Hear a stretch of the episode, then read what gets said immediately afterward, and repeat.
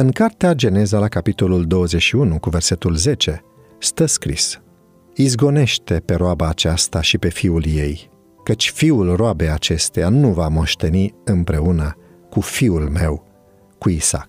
Când s-a născut Isaac, Sara a început să se gândească la educația copilului ei.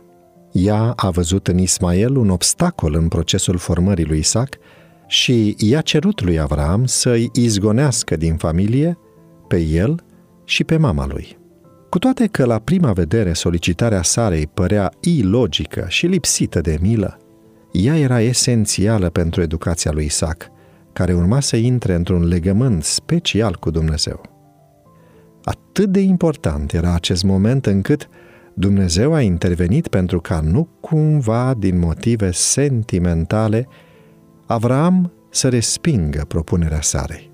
Dumnezeu a vrut ca acest lucru să se realizeze și să fie scris în Biblie ca o lecție pentru părinții care doresc o educație aleasă pentru copiilor.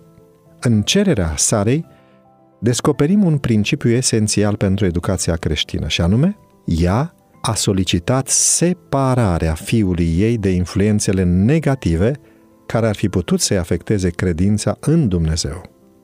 Ismael, în vârstă de 14 ani, învățase de la mama lui o atitudine disprețuitoare. Dacă Isaac ar fi crescut zi de zi în compania lui, fie ar fi învățat disprețul, ceea ce ar fi fost fatal pentru credința lui, fie ar fi fost copleșit emoțional de atitudinea disprețuitoare a lui Ismael, dezvoltându-și o imagine de sine negativă care l-ar fi stânjenit mult în lupta credinței. Acest principiu a stat la baza înființării școlilor adventiste.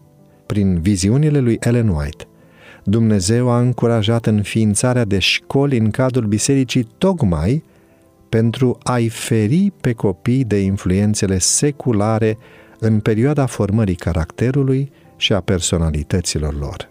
Isaac s-a născut datorită credinței lui Avram, dar a fost educat bine datorită viziunii și curajului Sarei de a-și separa copilul de influențele negative.